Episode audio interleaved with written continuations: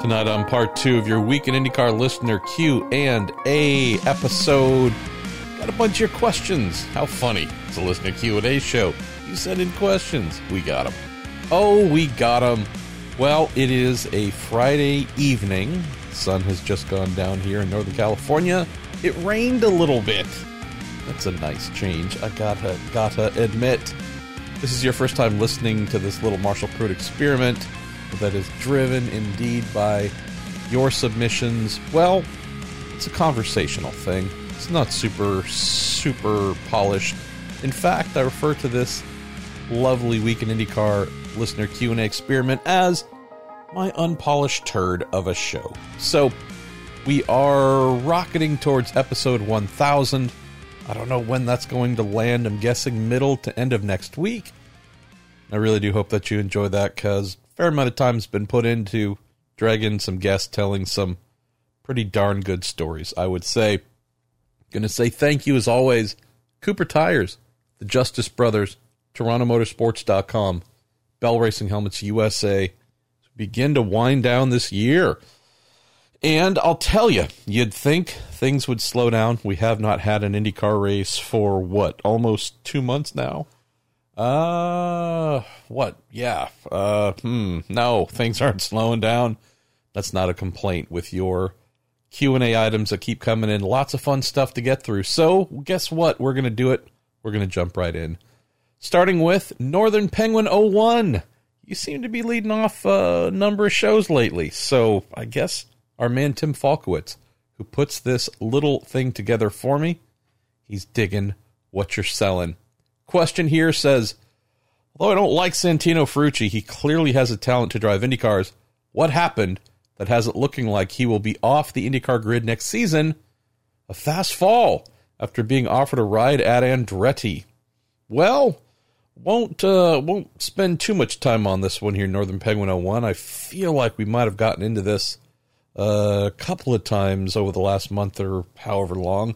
Here's what I can tell you from what I've heard from multiple multiple sources.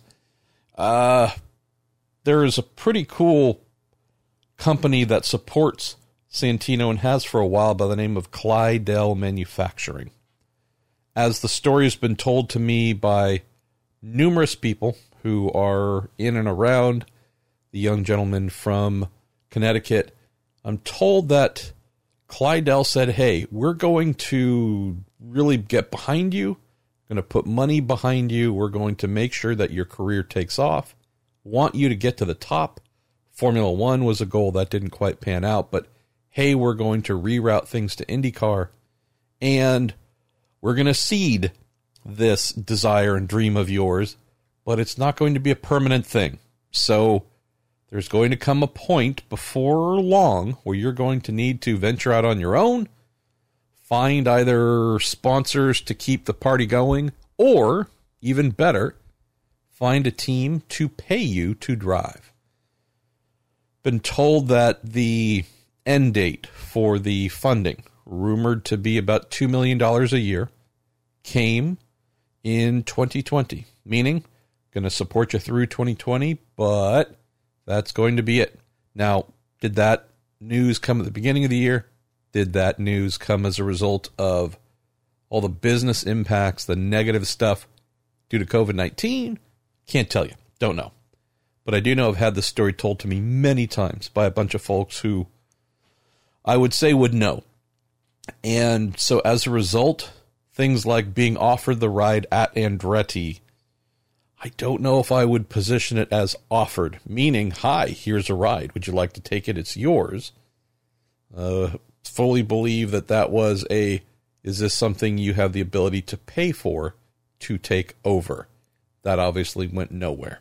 So that's, as I have been told, the pretty straightforward story. And it's not like this one has not been told dozens of times, hundreds of times, I don't know how many times throughout more than 100 years of IndyCar racing. Money to play, money to play taken away, no more playing. Now, with what we've heard he might be doing in NASCAR with 20 Xfinity races, is that a team paying for that? Has he found some new money, but that sponsor or sponsors more interested in, say, stock car racing than IndyCar? I don't know. But I do know that Dale Coyne is looking for two drivers. And I'm told that there could be an announcement as early as next week on at least one of them. So stay tuned. Go to our pal, new pal, Damien Helwell. Damien, how are you, brother? Says Marshall, thanks for answering my question last week. Hey, there you go. We're going to do it two weeks in a row as I sip coffee. Did I hear you say that you're drinking some beer from Tadcaster, New York? Did you know that Tadcaster in Yorkshire, England is a major brewing town? I did not, but I will say this is a stereotype. I assume every town in England, I shouldn't just say England, the entire United Kingdom brews something. So, yeah, seems like every time I've been in the UK, there's a local something in every little town that I've been to. Damien, you are opening up the major topic to begin the show, and that is calendar and questions of where we might be racing next year. You ask about Long Beach. Uh, our man, the Oscar C. Love, first time, long time, he says, says on the YouTubes, someone says no racing at all in California in 2021. No Long Beach or other venues. Uh, what about Portland and Oregon? What about Phoenix or Las Vegas as options? And Hirely, you have a question about whether uh, red state, blue state politics could uh, lead to blue state shutting down sporting events, so no racing in California and otherwise, and red state saying, come on in, let's go race. I know that if we look at 2020, we had red st- state states, as I try to put words in my mouth. I know if we look to the last season higher, that we had red states that said no fans, some that said super limited amount. Um, we've had blue states that have said nothing. I mean, no fans at all, uh, no anything, no racing, no sports, no whatever in this little hamlet or wherever else. Uh, so I don't really see a linear thing here for us to uh, glom onto. Oscar and Damien, though, take your uh, your questions here as the, the main open, and I'll fire through these pretty quickly, to be honest. Uh, on the topic of someone on YouTube says no racing at all in California, Oscar. I don't know why people say stuff like this. It's I don't I don't genuinely don't grasp it. We're in 2020. Obviously, we're not done with 2020.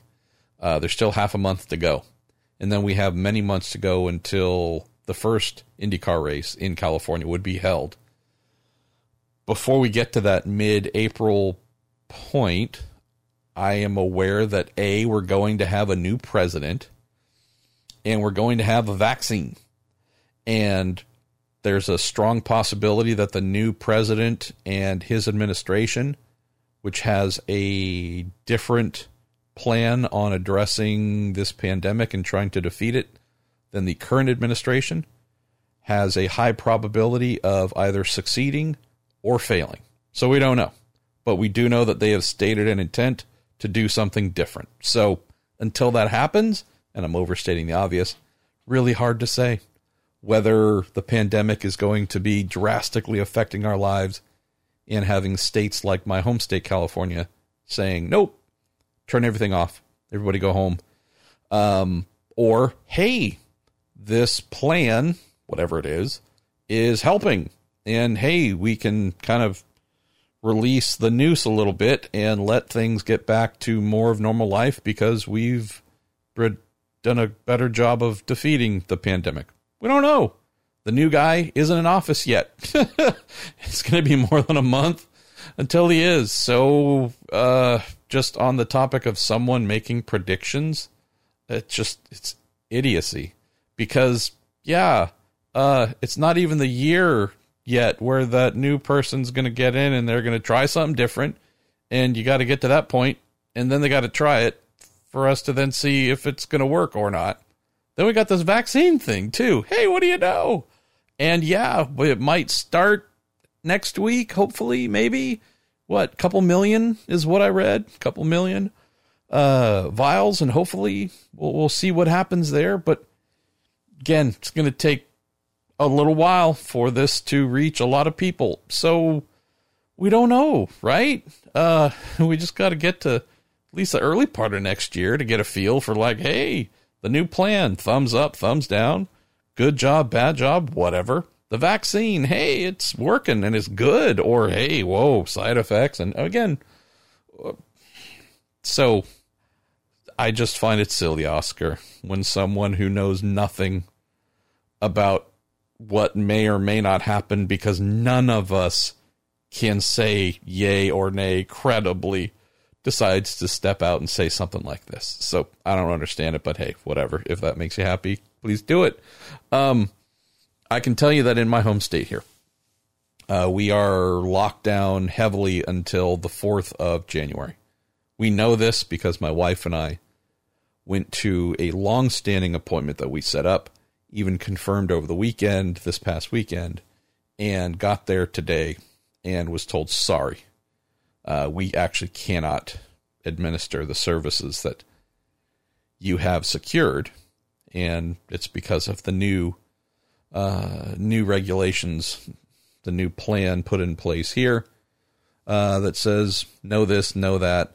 We're having a bad time again with the coronavirus. So, okay, gotcha. How would we know what things are going to be a couple months from now? I can't. I just I can't tell you. And so I would hope, Oscar, that you wouldn't listen to anybody who would try and tell you that they know. Uh, it's just idiocy. So, thing to close here is this. We know because I've asked that Long Beach and many other circuits, vast majority of circuits, have plan Bs in place. This time, going into 21, we have history to draw from, knowing that, aha, uh, it could continue raging. We need to make sure that we have options put in place to hold a race. If we can't do it in the originally scheduled date, this is something that everyone has the time and opportunity to try and plan for. Not everybody had that opportunity last year. The thing that I wrote said that the end of September, I believe the 25th, 26th weekend, Long Beach is being floated as an option, has been floated to my knowledge to IndyCar and IMSA. We'll find out if that ends up getting used or not, provided that date goes forward as the new Long Beach Grand Prix well, that would certainly fly in the face of no racing at all in California. Um, so we're going to have to see, but we don't know because there are a couple of big things that have to happen first. And then we need to see how they work or don't work. And then we can make that call. Not so much the will there be racing, but when will racing happen and when will it make sense? So there you go. We had racing in California this past year. There you go. Um, here's the major thing to take home, though. The major thing to take home is this we cannot have a repeat of 2020 for the majority of the tracks that hosted IndyCar events. That being limited fans and or no fans. There was the ability for those who went without fans to make a big concession, take a serious financial loss and call it a one time capability. Uh, the reason that Jim Michaelian from Long Beach said, hey, if we're looking at no fans or even a pretty limited amount that are allowed for the original date in April, can't do it. It's not an option. Why? Long Beach Grand Prix, Texas Motor Speedway, run on down the list. They're all going to be seriously, seriously crippled financially, uh, if not going into bankruptcy. Green Savoree Race Promotions, same thing. Run on down the list. It's one thing to be able to say, hey, we had St. Petersburg and there was a pick the number. Here's the amount that we were told we could have 5,000 people. Who knows? 10,000. It's a tiny number. And it's uh, we can swallow this once we cannot swallow it twice. We are going to go out of business. The number I've heard, not saying it's a fact, but I'm just saying it's what I've heard from a pretty darn good source about Indianapolis Motor Speedway and its losses this past year due to no fans, no concessions, no hospitality suites, no vendor midway rentals, and so on and so forth. For the 500 plus the Brickyard, the number I've heard is 80 million 80 million with a negative in front of that. That's the loss that I've heard. You can't do that two years in a row. You can't. You simply can't. So whether it's Long Beach, Indy, uh, Detroit, don't care. Toronto, Mid Ohio, the financial survival of the businesses putting on the events. That's why they're all looking into plan Bs or plan Cs. Because if the pandemic is raging and their original dates get pushed, A, they can't really afford to not hold races. That's how they make a living, that's how they stay alive. And doing a compromise thing where it's a tiny number or a number of zero, uh, that's also a death knell for too many. So, what we don't know is what the kickoff to the season is going to be like. I mean, we assume St. Pete will happen because it's Florida, and Florida doesn't give a bleep about anything. So we assume Rolex 24 Daytona, 12 hours of Sebring, Daytona 500, St. Pete IndyCar. Assume all are going to happen um, because they're in Florida. But other than that, I'm not wholly confident we're going to have a normal start to the season, no matter where it might be. So, yeah, uh, can't wait to find out if this new administration and whatever their pandemic defeating goals happen to be end up being positive and working. Uh, and if the vaccine is also something that has significant positive effects, because if so, maybe for the first time in a while, we can start to think about racing and talk about racing in a sunnier, sunnier capacity. Uh, we're going to move on to where are we going? Uh, as I lose my word file, we're going to Kyle Alex two two three from the Twitters, uh, and Brian Haywood, who throw in a question that's kind of on the home front. Uh, Kyle says, for a loyal listener of all of a couple of months. Says, I really enjoy the podcast. Thanks, Kyle. Uh, and only being a fan of IndyCar since the 2018 Indy 500, could I get a quick bio of how you entered the world of IndyCar and what led you to becoming a journalist of my new favorite sport? Uh, yes, and I will try and keep this brief, Kyle, because I don't want to put uh, too many people to sleep. Uh, my father was an amateur racer. I grew up in a racing household. Father was a mechanic, specialized in British and Swedish vehicles. And so he raced British vehicles. Uh, Ford Anglia, English Ford Anglia was one of them.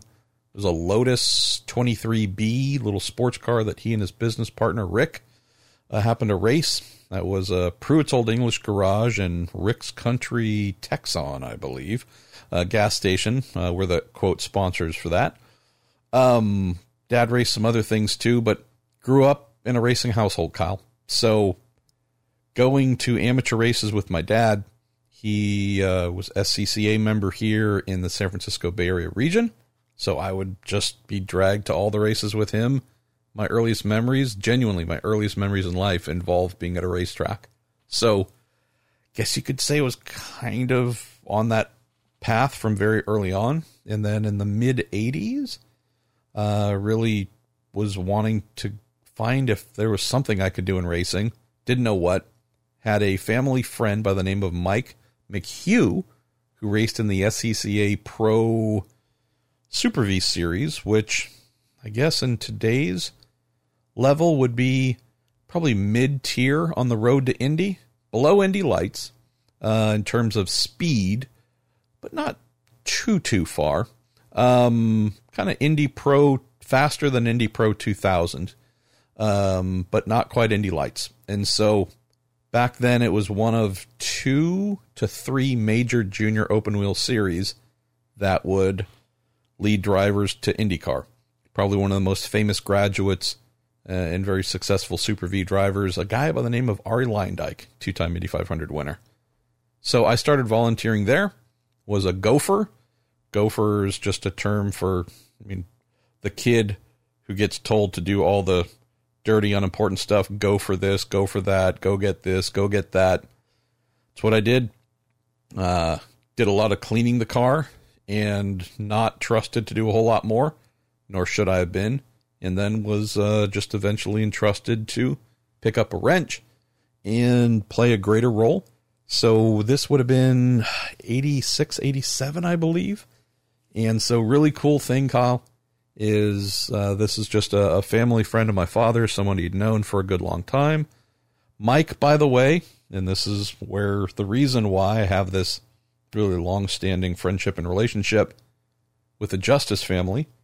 Mike was Mike's main business was Bay Area distributing, and the main product that he distributed to auto dealerships, one of those being my dad's, granted it wasn't a dealership, but my dad's auto shop, Justice Brothers Chemicals and Lubricants.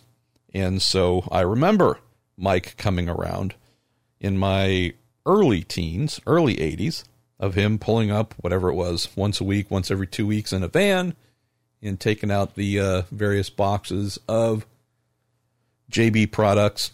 And uh, his wa- future wife, Kalina, would do the same. And they also sold, I believe, Redline oil and some other stuff as well. But they drove around supplying all the uh, peninsula here in the Bay Area, peninsula car dealerships, repair shops, you name it. And so However, it ended up happening. I don't know if my dad took me over there one day or I just wandered over. Uh, probably about a 15 or 20 minute walk from our house. Um, was just blown away by the Super V, little open wheel car that he had. And he let me volunteer my services and uh, learn kind of on the job. And did that while I think starting as maybe a sophomore in high school, something like that, sophomore, junior it was pretty much on from there, Kyle. So went on, got my first paying job in I think '88, uh, prepping about I don't even remember what the number was, ten or fifteen junior open wheel cars in a uh, in a 2,000 square foot shop in Sunnyvale, down basically Silicon Valley, and it was just packed, just no room between the cars at all, but lots of Formula Fords Formula Ford 2000, couple of Formula Atlantic cars, which were like spaceships to me. And I was just me by myself.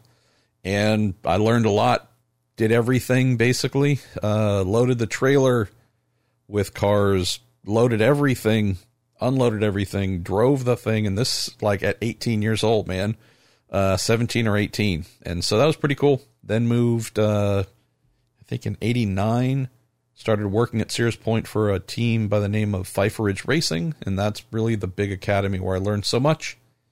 That's a place where Jimmy Vasser, uh, IndyCar co entrant, 96 IndyCar champion, won his first major title. Did that with Pfeiffer Ridge, the SCCA runoffs, Formula Ford champ in 86, I believe.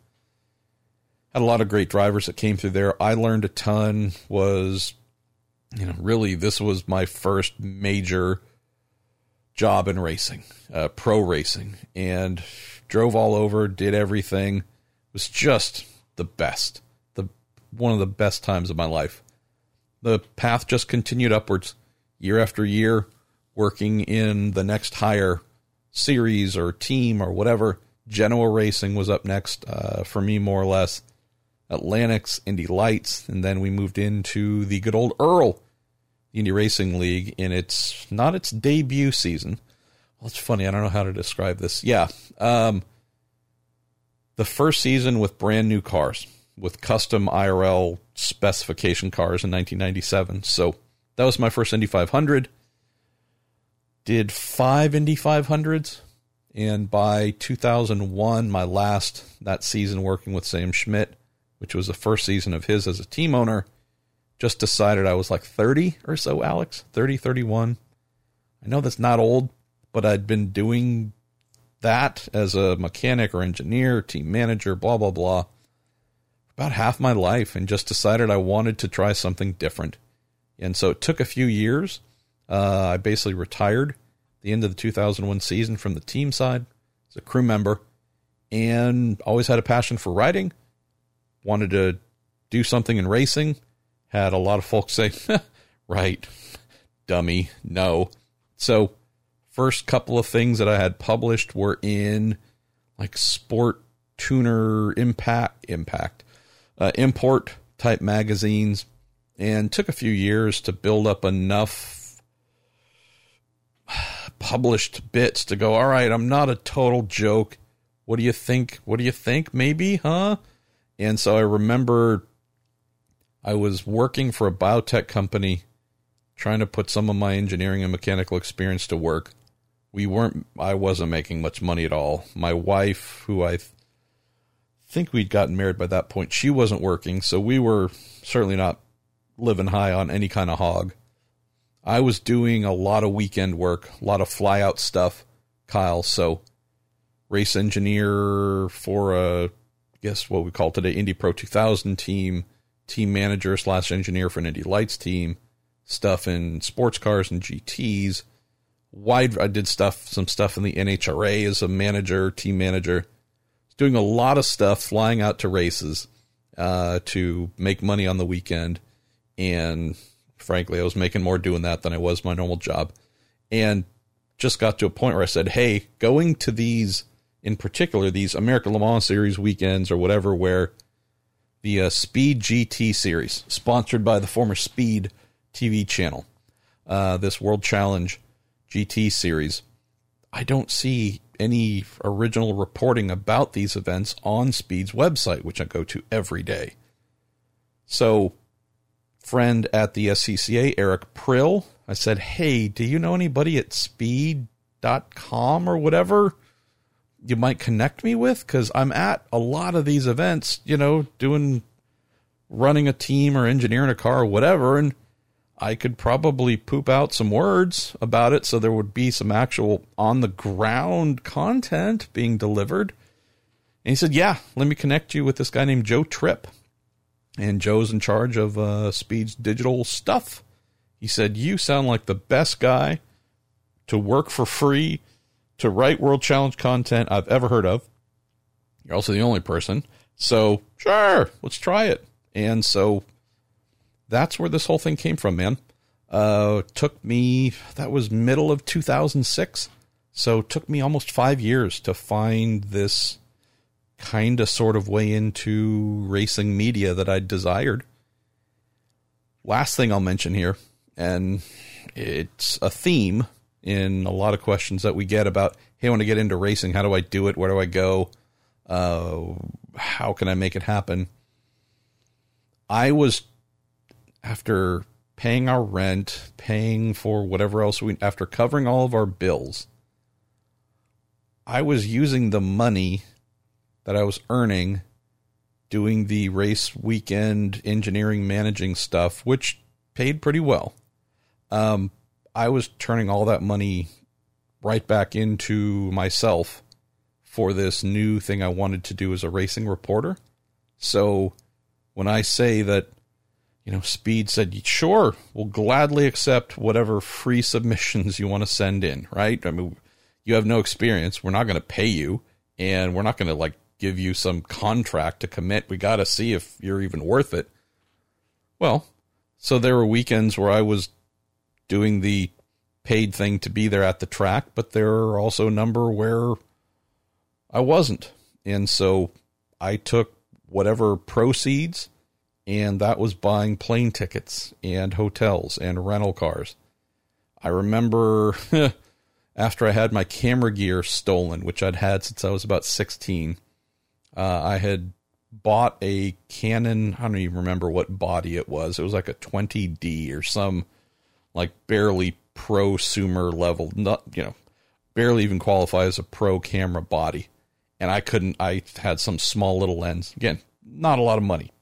Uh, we rented a zoom lens, uh, and I would go to this place in San Francisco that I knew of to rent this same lens over and over again because I couldn't afford the thousands to buy it. And so none of this is like, oh, that's amazing that you did this. No, this is what a lot of people do, man. Hey, I wanted to get into this. I wanted to create this opportunity for myself. Thanks to Eric Prill. Thanks to Joe Tripp, who's now a speed sport. He said, sure, uh, let's give it a shot. And so it just took investing in myself. And so I think by about 2008, uh, that's when I first had like, okay, you're going to earn some money. it's, it's really not going to be much, man, but you're going to earn some money. And I had to do a lot of other things to make ends meet. Uh, left all the biotech stuff behind, and we were scraping hard for a lot of years there, Kyle. But happy years, and the reinvestment in myself and ourselves here for this new line of work, it was uh, it was the right choice. And I just tell you, my friend, I'm not talking about hey first class. Hey, we're staying at name whatever hotel that's really nice and getting the luxury whatever vehicle.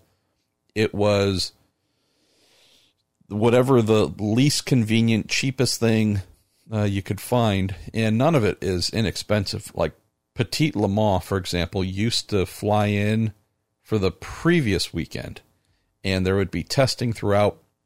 You know, we're talking a hotel bill, even at a cheap place at a, you know, hundred bucks a night or something. I mean, you know, you're walking away with, and they plus they jack up the rates for the race weekends. You know, talking more than a thousand dollar hotel bill. and when you're uh, when you're not making a lot of them monies, yeah, but that's what it took. Uh, it's one of those things where you say, I'm investing in myself in the belief it's going to pay off. One of the coolest parts I would mention here, Kyle, to close. You know who said to do all this in the midst of great financial instability? That was my wife. I said, Yep, uh, I fully support you. Uh, do not fully grasp how we're going to pay rent next month. There were times where I had to borrow some money from friends to do that. Um, that's those are stories for another day. Racing related, by the way. But she is the one who said, "Hey, this is the thing you want to do. Um, you're making okay money finally now in biotech, but you got this shot. Yeah, let's do it." And uh, you know, there's more than one time where she went to pick up that zoom lens and put it on her credit card because I didn't have any money and she had a little bit of room left, and she did it because she knew that it was important. So, um, this was a dream, has become a ongoing dream that I am living, Kyle.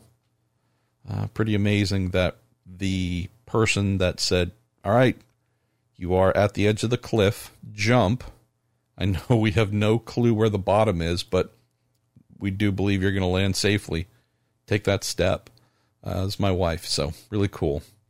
Uh, Brian Haywood says, I hope you and your beautiful bride are both doing well. We are. A little pissed about stuff today, but we'll get over it. Uh, did you ever get to experience a victory when you're working in CART or the IRL? Uh, also, what was your favorite team to work for and why? Well, funny you should ask, Brian. I did not. Uh, when I tell folks, like, look, I was good, but not great at, at what I did, you know, it's not a surprise that uh, I was with a lot of teams that fell into that category. There were some that were definitely good, but I don't know if I really was uh, a contributor to that. Uh, best result would have been second for me. So no wins. Had a pole, uh, or two maybe. I, I think there's one that st- stands out in 2001 with Schmidt. Uh, I know that we finished second at Texas in '98 with the uh, Genoa Racing Tom Knapp team uh, Greg Ray at his home event, and I know that there were a po- couple podiums in there somewhere, but yeah, not a ton. Uh, I did choose to work for smaller to medium sized teams though, Brian. So, not that those teams don't win, but the odds, the the amount of victories that come their way, tend to be a, a, a smaller percentage. So, sad that I never won, uh, but you know it wasn't one of those things where I was going to keep coming back year after year until it happened because it still might not have happened if I was still trying to do it. Uh, you said what was the favorite team to work for and why? Hmm. I I do think the TKM Genoa for sure because it was just our Indy Lights team, man. Uh, it was just our Indy Lights team that decided, hey, let's go try and do this IndyCar thing or IRL thing on a shoestring budget, but it was just good, fun people. There were a wide variety of personalities, and I mean, every type of personality was represented. and crazy characters and a lot of fun. Um, and I think what I enjoyed most, Brian, is I got to do a lot of things. So I was team manager, assistant team manager, assistant engineer. Uh, I mean, I did, I booked flights when we needed. Um, I did, you know, uh, car conversion with the, the new bits to convert from, say, the 97 Dallara spec to the 98. Um, did, you know, a lot of things. And that's what you get to do quite often in a smaller team, less pigeonholed. And that was specifically what I wanted and kind of sort of specifically what I looked for in the teams that I end up working with. So, whew, good times. Really, really good times there. Uh, Richard Stevenson talking about a, a topic that I would say is dear to my heart and that of probably many others.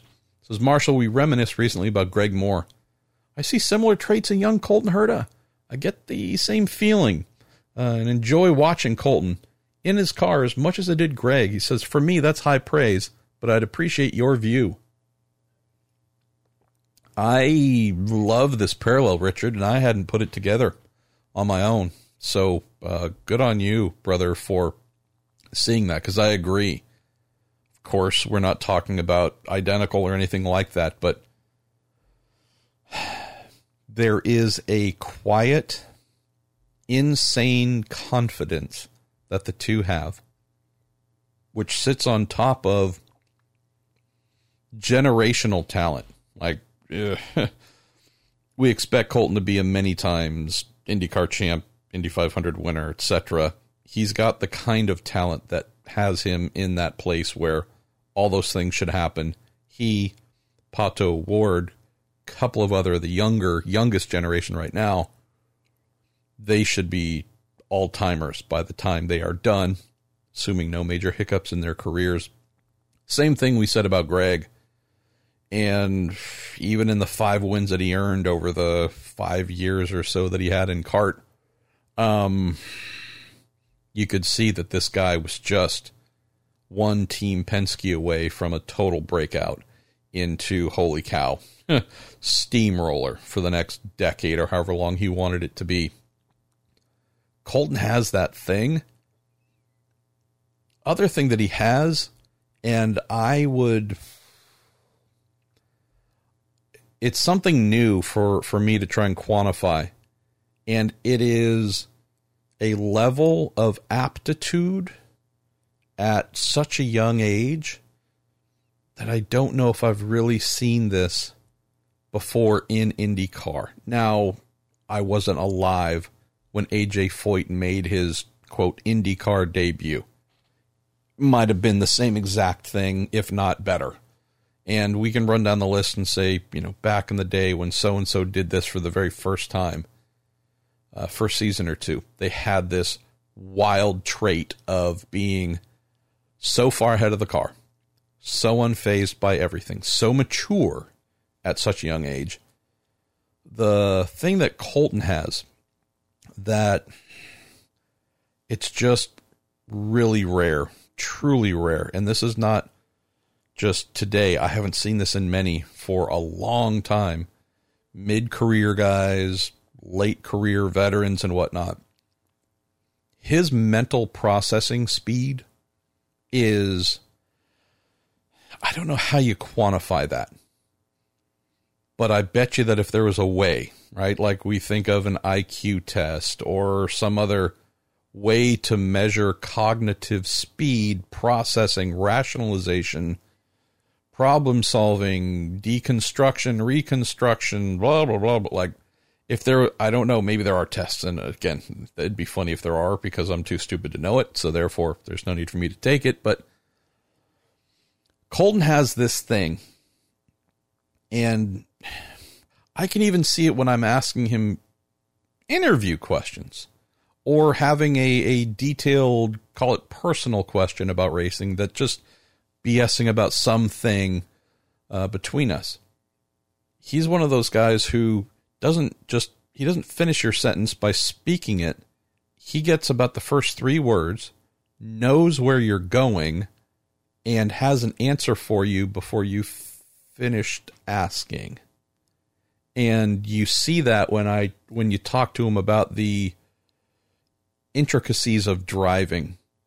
And it's just fascinating where it's not like he's the first rookie ish young, really young guy to do this, Richard, of course. We can go back through F1, through this, that, and the other, and there's all kinds of amazing names that stand out IndyCar, NASCAR. So, not saying that he's a unicorn, it's, he's the only one. Just saying right now, there's something very different about him that does remind me of, of Greg now that you mention it, of being so far ahead of the car, able to process so many things and not be defeated by them. It's phenomenal. And this kid's ability to have big things going on for the first time, racing in an Indy car and experiencing this thing, that thing, the other, and to handle it all on the fly, grasp it, get the answer, and then move past it when normally, Richard, you have a young driver where you go, well, they're going to need to go knock a couple walls down and get beaten up a little bit and get yelled at. And, you know, they're going to have to go through the wars and make all those big rookie mistakes. And then through trials and turmoil and highs as well, but they're just going to have to go through this whole gamut of emotion and positives and negatives and big crash of everything. Give them a year or two, maybe three, and coming out the other end, whoo, they're going to be battle hardened and ready to go. Brother Colton was doing that in year one. Colton was doing that right out of the gate. Looked like he'd been here for 10 years.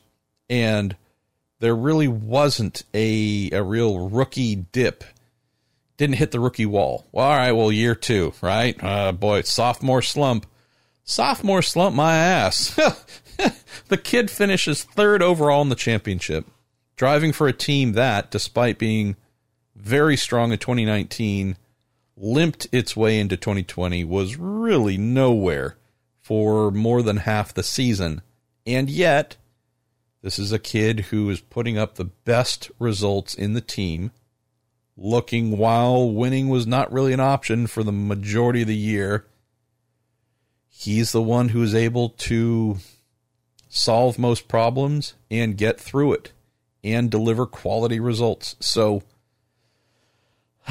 Greg, in his time, had bigger challenges in a time where, boy, on the wrong tire that year, oh, that wasn't the motor to have, and the other year, whatever it was, Greg had a lot of things that held him back in more ways, but he was still able to shine through, just not as frequently. Colton, in this era where things are pretty much equal, we're seeing how this kid somehow is 20 years old, whatever he is, driving like he's 30 and a 30 year old champ. Uh, yeah, I still don't think he deserves or uh, receives as much appreciation as he should because uh, the guy's just yeah, I mean, the only one who's close right now is Pato Ward. And Pato is super smart as well. He is, there's something else there too. So uh, I'm hoping we'll talk more about Pato here in the very near future. This is another kid where you go, what? as we had Little Al and Michael Andretti for so long as the direct rivals, I can see how a Colton uh, and uh, Pato, former teammates obviously at Andretti Autosport, but I can see how these two could be going head to head for championships for many years to come. Kind of a modern version of those two. Uh, let's go to our pal Jameen Tuttle. It wouldn't be an episode of the Week In IndyCar without Mr. Tuttle weighing in. Opens by saying, Happy birthday. Thanks, man. Uh, after watching the F1 race Sunday, and seeing how different the podium looked because the top two teams had issues made me wonder who was closest to make the move to the big three in IndyCar. Is it Ray Rahal Letterman Lanigan Racing? Is it Arrow McLaren SP, also known as Spam? Uh, they really seem to be the only choices right now. Yeah, I think I don't remember whether I've written it or said it, Jameen, but uh, our pals at Arrow McLaren SP. I mean, we had a big 3.5 this year. They weren't all the way there, but they got pretty darn close. Imagine year two of Pato with his race engineer, Will Anderson, with Craig Hampson having a bigger impact leading into the uh, new season. I think that there's going to be some pretty darn impressive stuff going on there.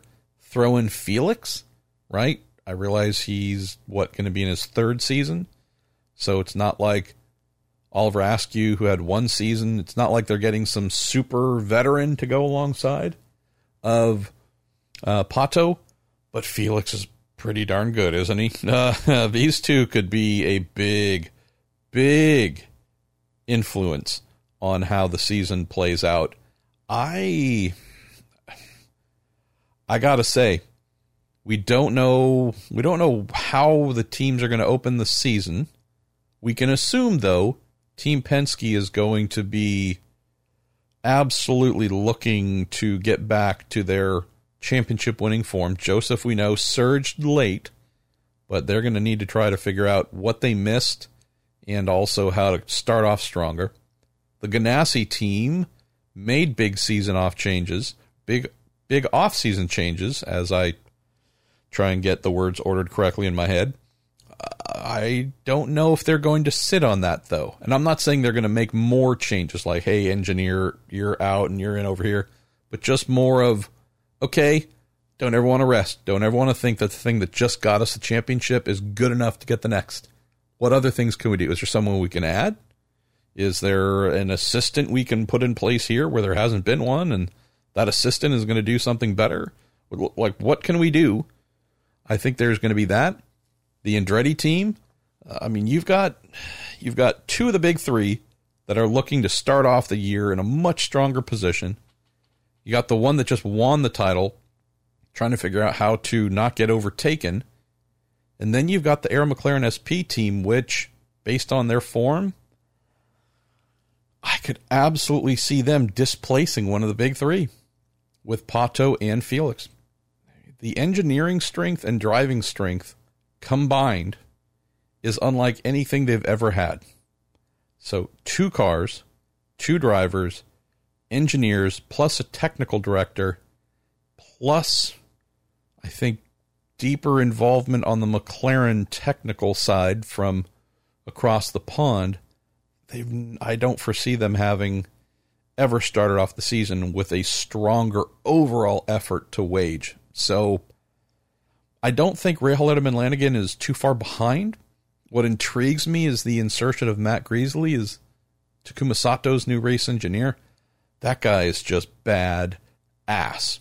And he's replacing a guy in Eddie Jones who is badass times a thousand. But I just it'll be fascinating to see what happens here.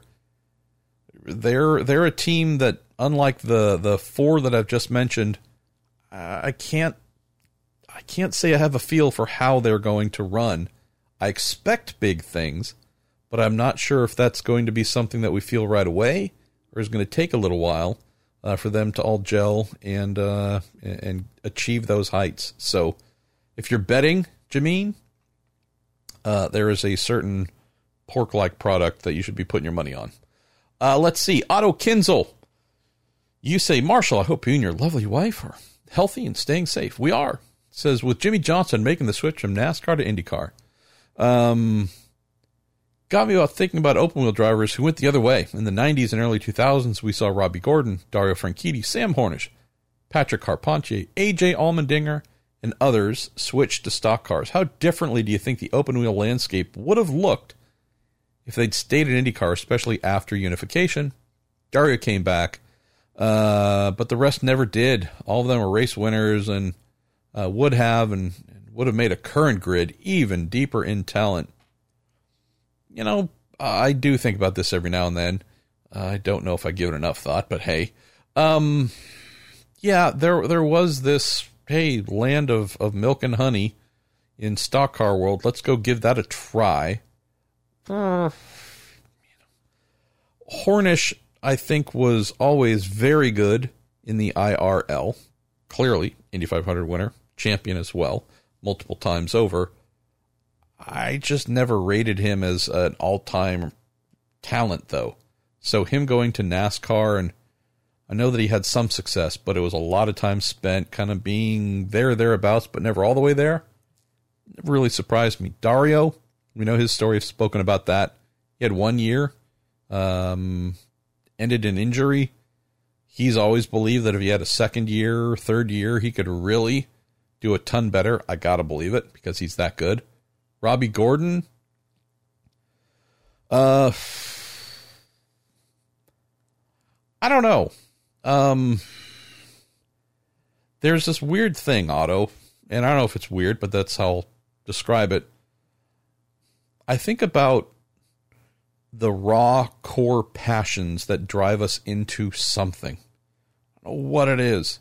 You saw this band playing and the drummer was just it, the drummer just captivated you. You said, "Oh my gosh, I have to learn how to play the drums. This is going to be the thing. This is uh, this is what I want to do with my life. Want to be a drummer. Could be food. Want to be a chef. Could be a whatever.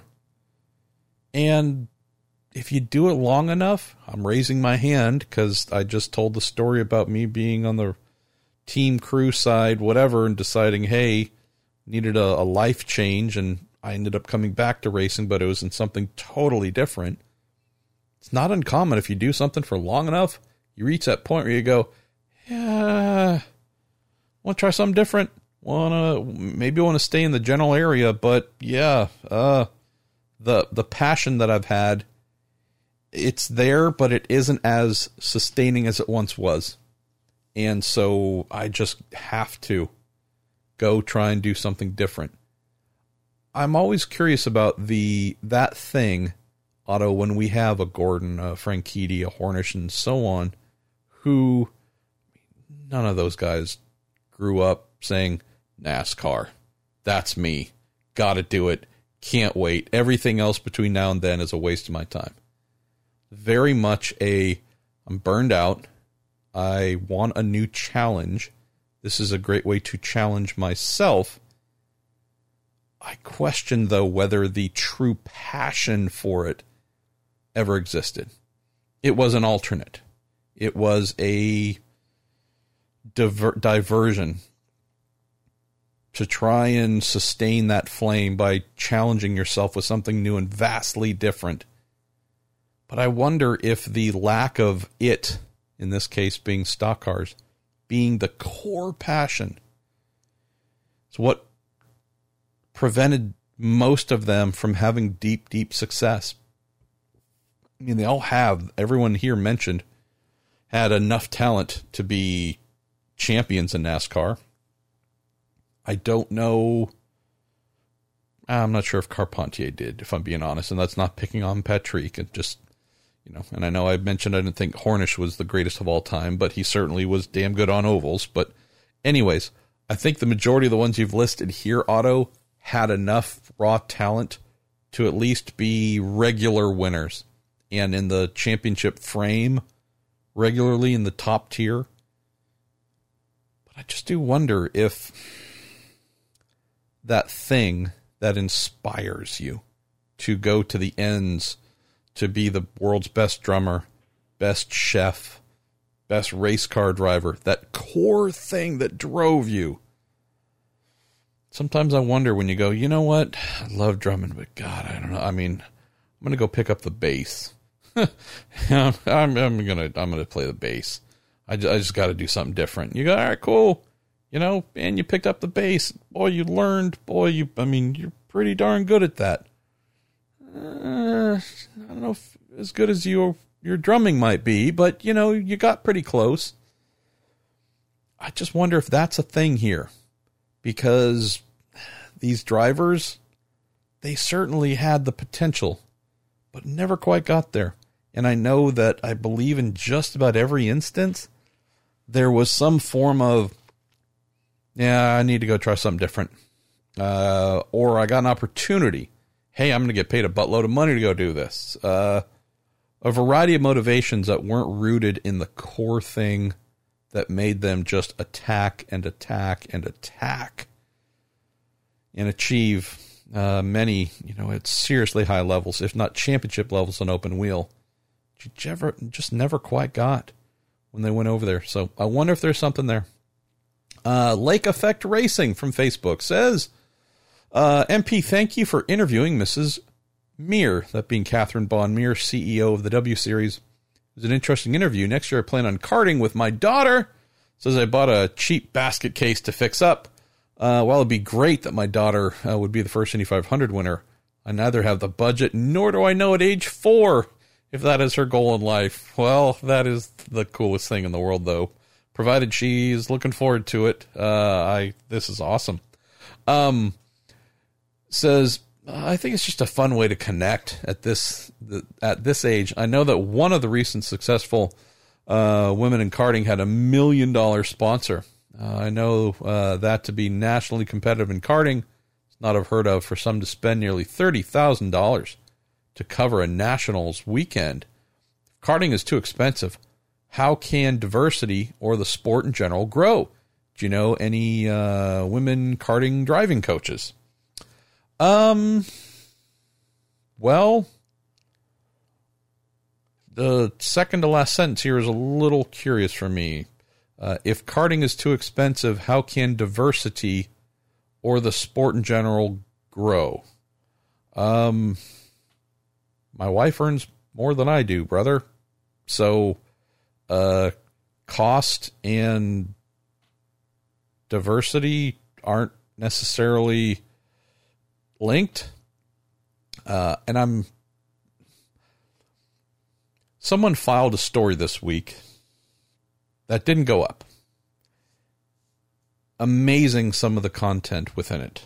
Talking basically asserting that the reason that there isn't greater diversity in the sport is because it's too expensive.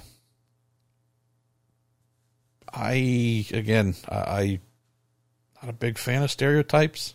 I'm Not saying you're making stereotypes. This isn't so much pointed at you. Just saying that uh, I know a lot of black people who can pay for things more than I can. And I know Asian people, and I know people that are of whichever South American descent or etc. etc. So would just say that I might decouple those things here. Um, if we're just talking expense, uh, there are a lot of people who can afford to do this if they wanted to, uh, instead of spending a ton of money on other things that they do in life, whether it's a boat or a lake house or whatever. Um, it's an awesome, awesome possibility. So I just would not say that diversity is being tamped down because there aren't enough quote diverse people who can afford this. It's just it's a fallacy. Um, the cost though, you know, the the money that it takes to get into racing properly, it's it's never in my lifetime been insignificant. Um, that's just a fact and a reality.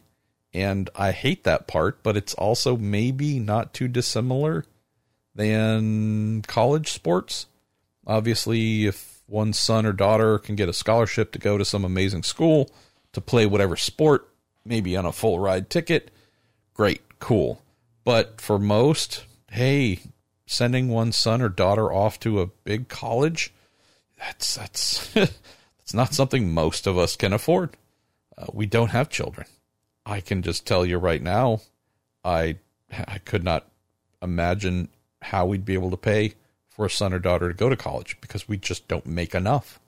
So that's not a complaint. Again, there's nothing negative in that. That's just stating that I think the reality for a lot of folks is big wish for a son or daughter to do something big and cool, whether it's scholastic or in this case sports related, but if the the price to play is beyond one's means, I just think that's It's unfortunate that is the truth, but it is the truth in many areas. So I don't know if this is that unique. Um, I would also say that if we're talking preparation, I don't know if you need to spend 30 grand a weekend for your daughter or son or whomever to compete at the nationals level. This is maybe a simplified statement to close here, but when I hear about young driver X is going to be joining the road to Indy in USF 2000 with team such and such, sometimes I hear that they uh, are a very decorated karting racer and that they've won this and won that and so on and so forth. I'll tell you what, I've never really cared that much. I know that pedigree can be important.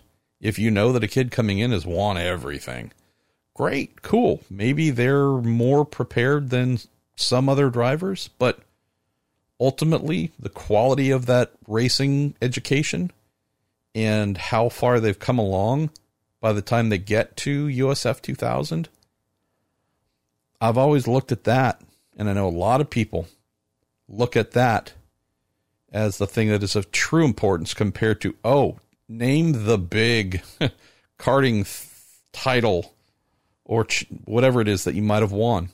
Um, granted, at the USF 2000 level and the road to Indy level in general, you're bringing the budget. So that's where I think maybe spending a ton on the karting level. It's the quality of the education, I would say, that is going to stand out most uh, when you get to the road to Indy. So, interesting topic, and I hope we can keep talking about this one more because while we know that the vast majority of IndyCar drivers have some form of karting experience, I can tell you the vast majority have not been doing that karting with a crazy amount of money and insane budgets to learn what they have, which sent them on the path to where they are. Uh, let's go to Ed Joris uh, and also Dave Evans on a similar topic as we begin to wind down here. Seems like the romance with Ferrari is ending. Ed Ed Joris says, hashtag me personally, this seemed like a doom quixotic effort from the beginning. It seems like now a year has been wasted that could have been used to try and lure another partner.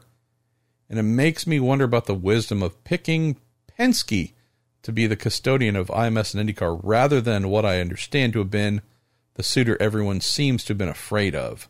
Um, I assume you're referring to NASCAR. Is there a plan B for a third manufacturer, or is that dream dead for a while?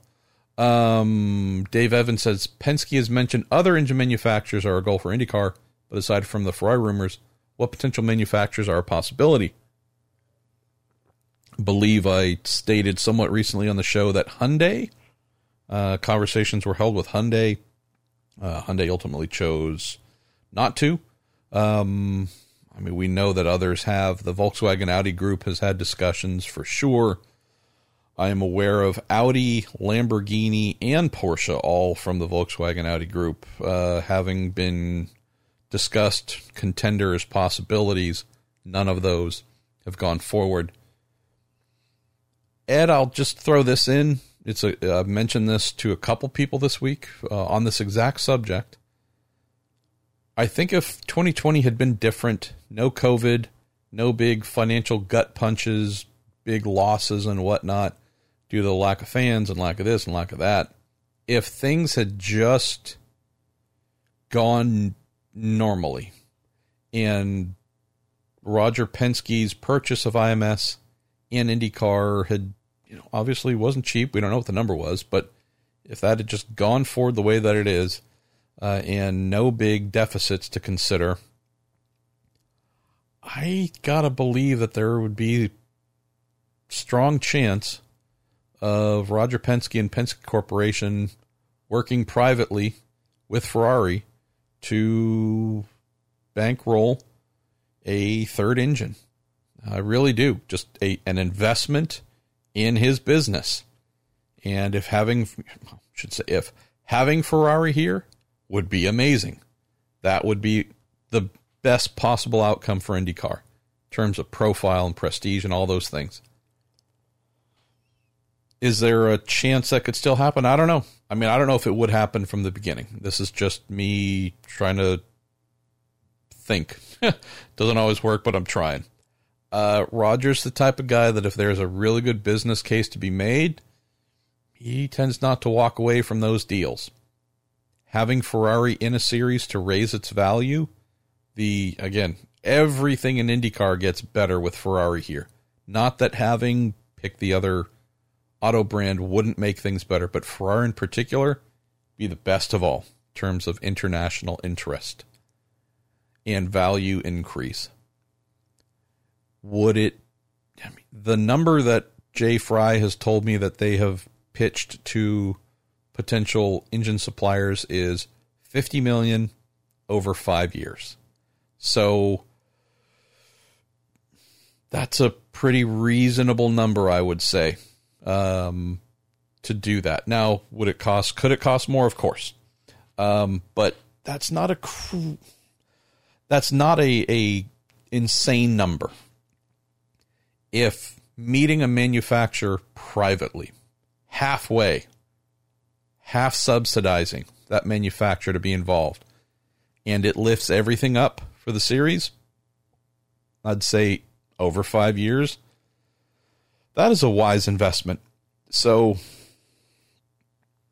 that's the only thing I can think of, Ed, where this would come to pass. Like you, have never believed Ferrari was truly interested on their own. I know that there was a story out of some BS website wherever a week ago saying that Ferrari was formally out, not going to do it. Uh, checking with the series, they say no, that is not accurate conversations are ongoing. That could change tomorrow. Uh, could officially end tomorrow. Who knows? But at least they're saying, no, that's not true. Uh, and I actually don't doubt them in this instance, knowing the source that reported it. Um, but yeah, on their own, Ed and Dave, I don't foresee Ferrari saying, sure, we're just going to do it. Uh, I think if they have a, a silent partner in this, starts to become something that maybe makes a little bit more sense. Uh, let's go to our pal Steve Grinstead. MP, not a question, but you're asking for ideas for your episode 1000. Any chance on getting Dale Coyne? I bet if you promise not to ask about his drivers for 2021, you may get it. All kidding aside, he is one of the perennial underdogs as far as owners. Would love to hear his story as an owner. Well, Steve, I would strongly recommend visiting marshallpruettpodcast.com. On the upper right area, there is a little magnifying glass known to provide answers if you search. And if you're to type in the name Dale Coyne, you will indeed find an episode where we talk about Dale's upbringing. It's, it's not super long. We did this at Phoenix, I think 2017, maybe 2018. He didn't have a ton of time, nor did I. This was before the race, but uh, I don't know. We sat down for 20 minutes, half hour. Just really interesting. I love the guy. Um, do just love the guy. Uh, maddening as hell. Uh, he, I'm telling you, he missed a career as a drag racer because the speed at which his reaction time from seeing my name pop up on his phone to hitting the decline button or voicemail button, I'm just saying. he would ace every single Christmas tree launching wherever. Um, doesn't answer a lot of my calls. Doesn't answer a lot of people's calls. Uh, so I don't take it personal. It's just funny. Uh, as I've probably shared with y'all, you know, our, our late friend Justin Wilson would say, like, I haven't heard from him for months, and he's my team owner. This would be during the off season, obviously. And he was for real. He Justin would call me. He's like, "Hey, have you heard anything from Dale lately about who my teammate might be? And I'm like, no. He says, well, neither have I. I'm like, really? He's like, yeah. I've called him however many times and emailed him however many times. I've texted him however many times. Nothing. It's been weeks or months. Sebastian would tell me the same thing. Um, it's just, uh, it's just funny. It's just funny to me, at least. So, Um, love the guy, enigmatic. Would absolutely suggest Steve listening to that episode because I enjoyed it, and I think you might find some fun stuff in there as well. Andrew Campbell "Hey Marshall, does IndyCar have a school for aspiring engineers and mechanics like NASCAR does, with the NASCAR Technical Institute in Mooresville, North Carolina? If not, is this something Roger Penske and IndyCar might look at in the future?" As always, wishing you and your wife the best during these difficult times. Thank you, Andrew. Andrew. Sure, Andrew. Or Andrew. I'm not drunk. I'm really not. I'm staring into a mug that has coffee in it, uh, not alcohol. So, but you wouldn't know it, right? That's why I call this mind polished turd, y'all. Like, thank you for listening, by the way. there are many fine things you could listen to, and instead you listen to this. So, ah, um, no, Andrew, there is not. I I wonder if this is something that teams might start to suggest. And I say that because the the comment I'm hearing more of it's not at a panic state. It's not a oh boy, it comes up all the time yet. But I have been hearing more from IndyCar teams in recent years, and it seems to increase a little bit every year. Of boy, we're we're struggling to find qualified people to hire. Of course, there's lots of I've never done it, but I'd love to. Uh, I work in heavy machinery. I work here, there, you know, adjacent. But most teams aren't in a position to say, cool, we're going to spend the year teaching you how to do this job. Uh, most teams want someone that can come in, has familiarity, maybe whether it's not or whether it's NASCAR experience, IndyCar, IMSA, or higher road to Indy level. Look, you know the routine. You've been to the races. You know the pace, the expectations. You know what a nut and bolt is. You know what a torque wrench is. You know camber shims is not some strange alternative band from Uruguay, like you know that those are actually part that goes on the car. Um, that person that might not have, might not be an IndyCar person, but you go, they know this, and we're just gonna tune, you know, we got to tune the radio a little bit differently so they are on the IndyCar wavelength. But boy, they're really close. Those people, uh, and or the veterans, the ones who have experience, those are just becoming harder to find. And so I wonder if this is something where teams might start pushing IndyCar for this, or if teams decide to do something of their own. Imagine that. Teams getting together to solve their collective problem uh, and creating some form of academy um, where young and aspiring engineers and mechanics come in and get assigned to different teams to learn. I mean, that seems crazy to me, but hey, um, but not at this point, Andrew. Uh, there is, is it IUPUI, I think, in Indiana that has a motorsports degree on offer. This might be something where those of you who are aware of the various motor racing scholastic type programs at the junior college, state college, university level, and whatever uh, states, send the send that information along. Um, uh, the contact page on the website works. Um, some of you can DM me and whatnot. I'm not hard to find on the social medias. Uh, let me know because we do get questions like this or, or similar. Hey, I want to be. How do I? Uh, I just need more knowledge of where to point folks beyond giving them general advice. So, uh, if y'all know of, don't hesitate to send my way. Uh, let's see. Oh, Joey the Priuses, what are you doing here, buddy? What are you doing? Says gonna turn the tables this week and let you ask a question. The word "let," by the way, is the one that I love here. Uh, what's one question you'd like to ask your listeners? Well, I have many questions, but I pose them on a weekly basis. What is wrong with you? Why are you here listening to this nonsense by this moron? I don't know, but hey, um, my friend, his nickname, he goes by Knife. You might know him as two time Indy 500 starter Chris Kneifel. I also call him Kneifel because he's got that KN. Um, he is one of my interviews for the 1000th episode.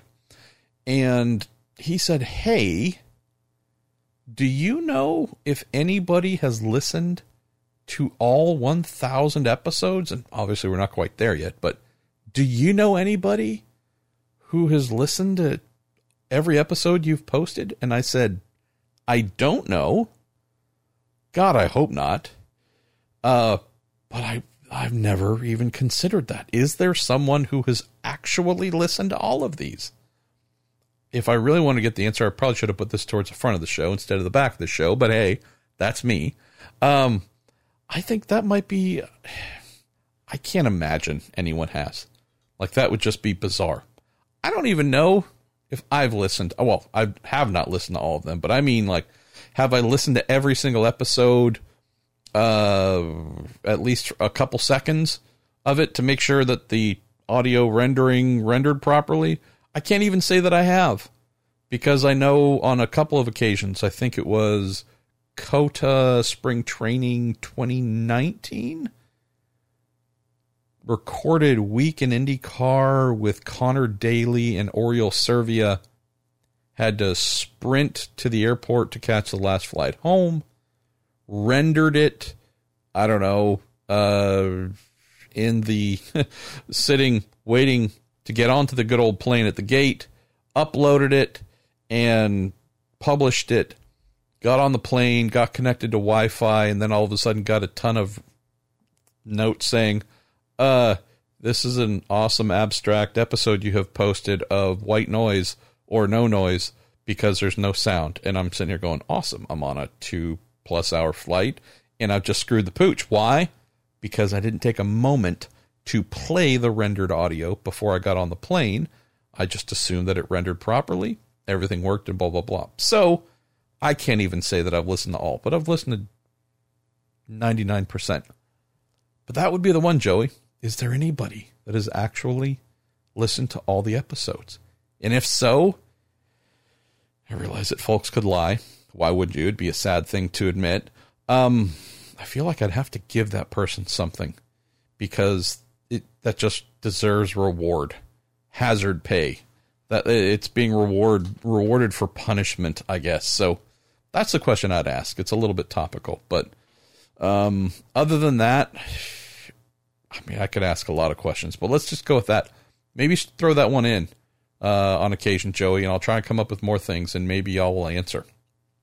You also need to give me a hashtag, though, for those people, the respondents, to use to answer, because otherwise I don't know how I would track it. At least on Twitter.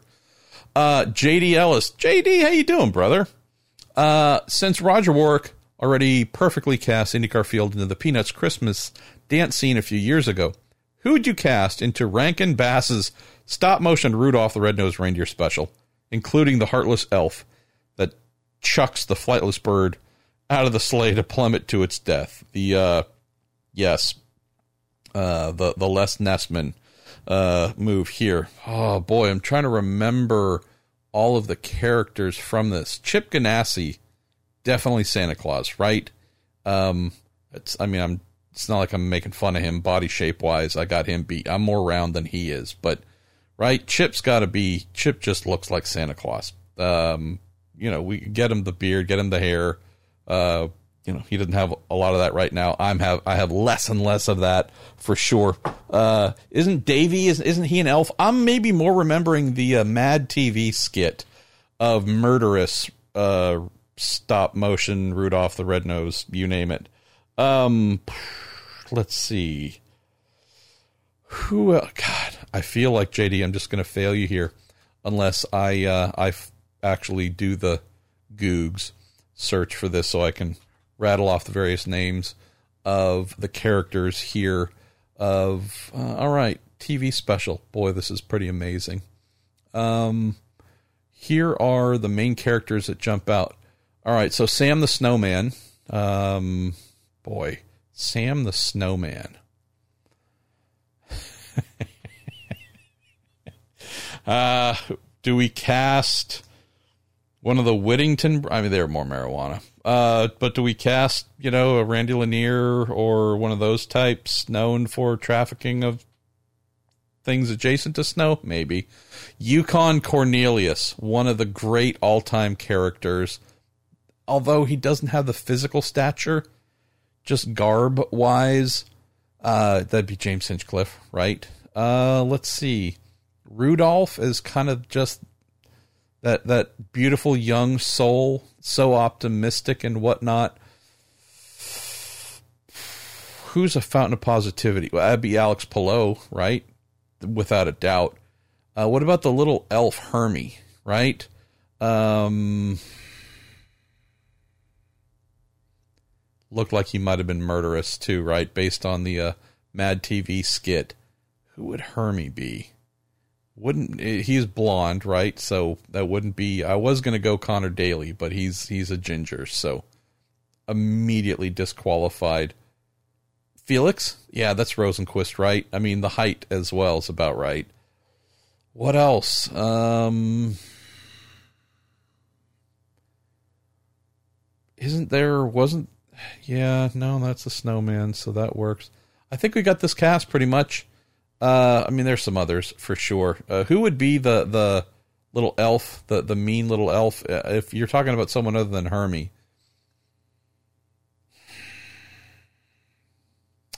Boy, who's just terrible and toxic? Yeah, no, that that's uh, okay. Yeah, for sure. Zach Veach, right? He's just known as being one step from pure homicide at all times. The guy is just a raging a hole. Possibly the worst person I've ever met. Sorry, that's humor. Among the sweetest people the Lord's ever created. Uh, where do we go here to wrap up, y'all? Because uh, we're not going into overtime. We're not doing any of that. Uh, and by the way, next week I'm I'm pondering the idea of just doing a single listener Q and A show, uh, and maybe not doing a guest show. I don't know, and definitely not a second because I'm starting to get a little burned out. Not on this, but just in general. Uh, I think I need to dial it back a little bit, y'all. Uh, where do we go here to kind of sort of close the show? JD more or less got it perfect. Uh, Tony Mueller, Marshall, I understand that you and many others didn't like the Hanford device, and I agree that it was just too much and made CART super speedway racing look kind of comical. However, I wonder why nobody seems to consider a smaller or less effective Hander, Hanford device to improve the current racing on ovals. I, that's a fascinatingly smart question, Tony, that I don't know why it never occurred to me and others have not mentioned before. I don't know. Uh, I should ask Mr. Hanford if that's something he tried. I would assume. And why it wasn't done. So let's see. Let me do what I'm doing more of these days, which is highlighting the question and hopefully remembering to go back to it and get it answered by good people when I get a chance. Uh, let's see. Uh, Rob Ball says MPU Chip Ganassi fielding a DPI starting next year. Will that affect any of uh, his IndyCar pit crews? Particularly the number eight car. Uh, says, if I remember correctly, some of the crew in the Ford GT car went to the eight last year. Would it make sense for that crew to return to IMSA or keep them on Marcus Ericsson's eight for continuity? I believe it was pretty much the entire, uh, the entire eight car was all Ford GT people. Uh, Rob, but those were people that went to the Ford GT program from um, the vast majority from uh, Chip's four car team that got downsized a bit in IndyCar. I know of at least one uh, who came over from sports cars, has been in IndyCar, and wants to go back, and I believe has gone back to the DPI. It's a good question uh, that I will highlight as well and try and get an answer to. Uh, I, as I understand how the Ganassi team works, they do their best to accommodate people's wishes and desires, but at the same time, if you've committed to do the thing on this car and you now want to go do it on a different car that they have, I think there's a little bit of weighing like hey, you know, this is what we hire, what we have you that we need you to do, and we want you to do it. Um, yeah. So I'm not sure how much call it freedom to just pick and choose where you want to work is allowed to happen. Um, let's see. I I Lemur from Reddit says, "Would it be possible for you to start posting your weekly Q and A in video form on YouTube like you did with the Indy 500 recap videos on Racer? Uh, don't need it to be a polished turd, but those were great. Um, I guess it's possible. It well, it is possible. Little back story here. My podcast host apparently had worked out a deal with YouTube that podcasts being posted would also then auto post to a YouTube account, provided you had one, and you opted in for that to happen. And it was a self publishing thing. And so that took place with every podcast episode for what, two years maybe? And that changed, I don't know, I think maybe a year ago, where it was something like every one a week, maybe, uh, whatever odd frequency. Um, that stopped being auto published. And so it's not been something that I've decided to do since then because there frankly was pretty limited traffic for it. Uh, it wasn't really something that I promoted.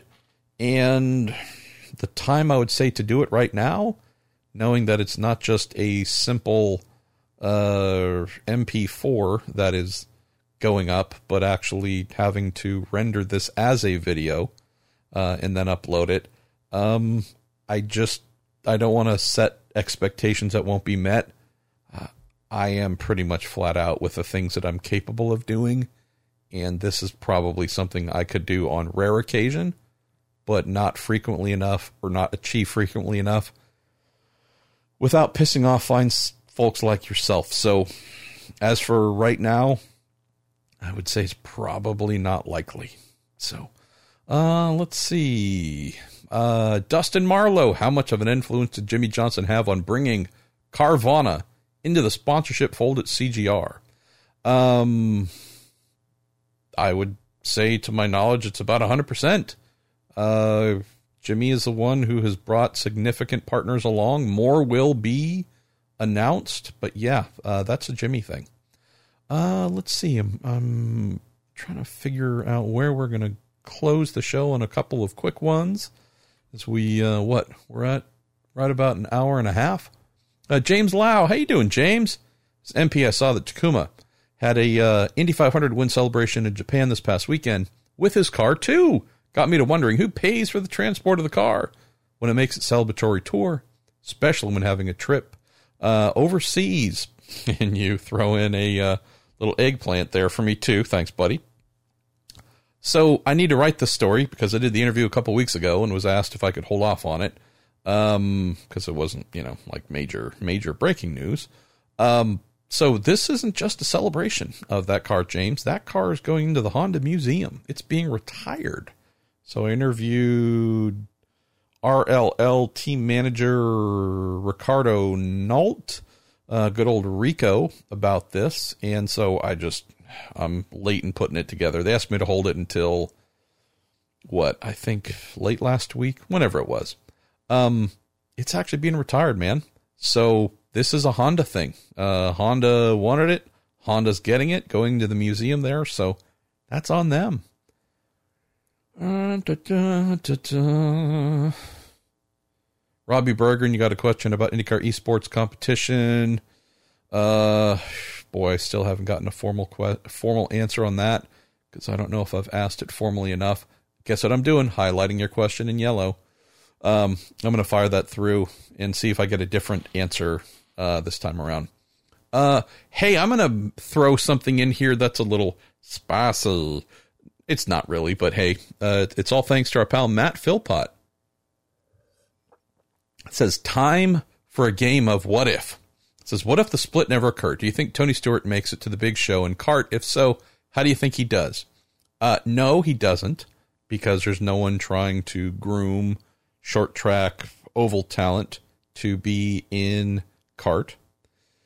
Here's something interesting that I've been tracking Matt for more than a month and was hoping that it would be a positive thing to report.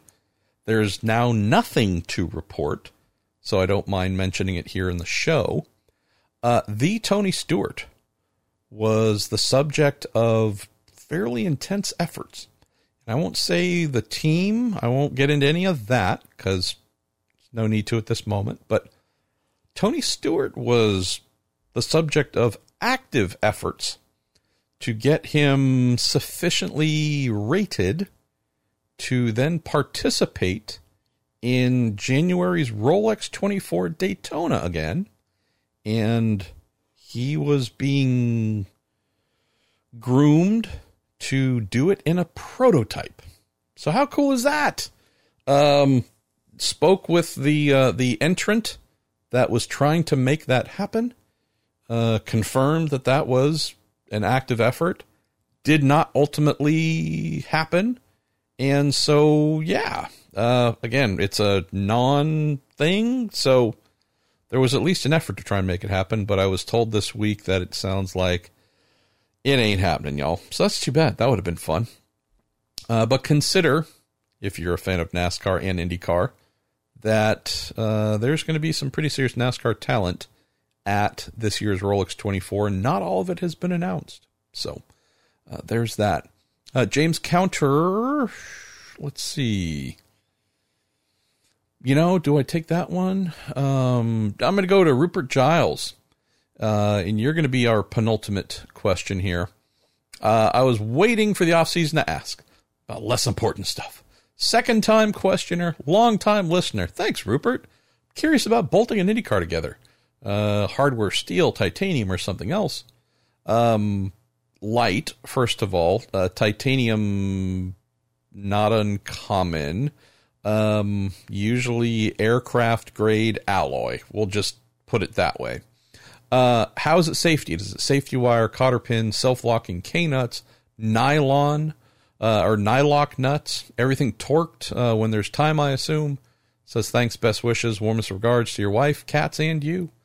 Uh, everything you will find on an Indy car. Uh, there's nothing, I believe, Nylock, uh, maybe back in the day, but um, everything is super aircraft and it's expensive. But uh, coming from IndyCar and just junior open wheel in general, like when I was running my own team or teams in sports cars, little GTs and that kind of stuff. That's everything that I used. If I was making something new, bolting something in, uh, seat mounting, and whatever else, all the things where you go, hey, we, we're replacing this on this production car with something that is race prepped. I, I maybe it's just habit, whatever, but or just the way I was trained. But yeah, going down to the local Lowe's or Home Depot and getting nuts and bolt. Like, no, no, no, no, no, no, no, no. Uh, all AN, uh, all AN hardware for sure, and thin, light but tough, and yeah, K nuts, for example. You know, we're talking those get used a very limited number of times before the thread integrity is lost. Um, safety wire for sure in some places where needed. Uh, but Loctite is a pretty good friend.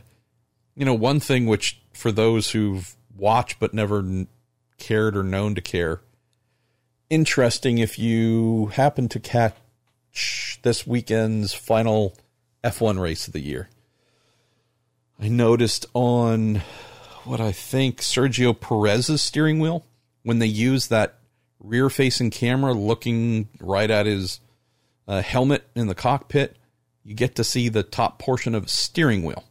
And you'll notice that there are little Allen bolts or um, whatever uh, type head those bolts happen to be, but little bolts that hold the steering wheel together and the paddles and the whatever else. And you'll notice that there are little pink dots. And those dots touch the bolt and also touch the steering, the uh, the carbon portion of the steering wheel. And those are movement indicator dots. It's little small little dipping dots of paint that is put in place that makes it very easy to tell that after a, a bolt has been tightened and sufficiently tightened or torqued, um, little dot will be placed. In their case, with their cars being pink, they use pink. Not every team does this, but teams tend to pick whatever color matches the car, looks easiest to spot. And those little dots are absolutely super helpful to know if a bolt is starting to back off and loosen because all of a sudden that little dot that connects the bolt and the surface, the face of whatever it's uh, tightened into, if you see that on the bolt, that little dot is rotated back a little bit and it's no longer a perfectly circular dot connecting the surface to the bolt, but that half of it is moved, well, then you know that you have something that is starting to loosen. So if you're watching uh, F1 this weekend, I'm guessing Sergio's steering wheel isn't the only one that has that treatment done to it, but take a look. Just a cute little thing. Uh, James Counter, you're going to close the show. Why? Well, you're James frickin' Counter. Of course, you're going to close your show. MP, do you think BMW and Robbie Wickens need to have conversations and look at something there um, off the back what they did with Alex Zanardi in terms of hand controls? Says I'd love to see him in GT or see BMW in IndyCar. And he says PSNO BMW are pulling out of all motorsports at the moment. I would hope that Chevrolet, Arrow Electronics, NTT Data, uh, Coalition of the Willing, um, all have conversations with Robert Wickens. Said this before in the show, and I'll keep saying it. I hope IndyCar will have conversations with Robert Wickens, saying, "Hey, Robbie, we're going to spend a lot of money, whatever we can, on marketing and promotions this coming year. Uh, boy, helping to get you back into a race car, even if you don't race this coming season. Uh, the the process, a documentary, a something that chronicles the efforts to create what you need to do this in an Indy car and to get you back into train and test and become an active IndyCar driver again. This is something we want to invest in. And so no single entity is having to bear all the weight and financial implications, but hey, if collectively, and I'm not saying everyone is responsible or anyone's responsible for it, but if IndyCar, if Dallara, if Firestone, if Chevrolet, since that's Arrow McLaren SP's engine partner, if it were Honda, I'd say Honda. Um, if it's team sponsors, if it's McLaren, if it's uh, just saying, not like everyone is sitting on crazy amounts of cash to throw around, but if the projected cost to do this as I've been told, somewhere in the two to three million dollars. Boy, getting one person to stump for that, one company, probably hard. Spread across four, five, six, and or searching for more to come in specifically for this. That I think might be a pretty damn amazing marketing and promotions endeavor, my friends. So, should they? Yes. Can I tell you why they aren't? No. Guess what? I just ended the show in a negative by saying the word no. I'm sorry. All right, I am Marshall Pruett. This is the silly Week in IndyCar that we do each week, powered by your questions. Thank you for sending them in. I don't know where this fits on the unpolished turd uh, register, but you know, yeah, it is a thing that we did. So thank you for listening. Going to be back next week again. I know I'm going to do at least one Q and A. I don't know if I'm going to do more, but uh, we'll see if I get some rest. Thanks as always for sending everything in, y'all. Um, I do look forward to this, even if I'm drinking coffee instead of beer and getting toasted while doing it. Thank you as always to Cooper Tires and the Justice Brothers, TorontoMotorsports.com, and Bell Racing Helmets USA.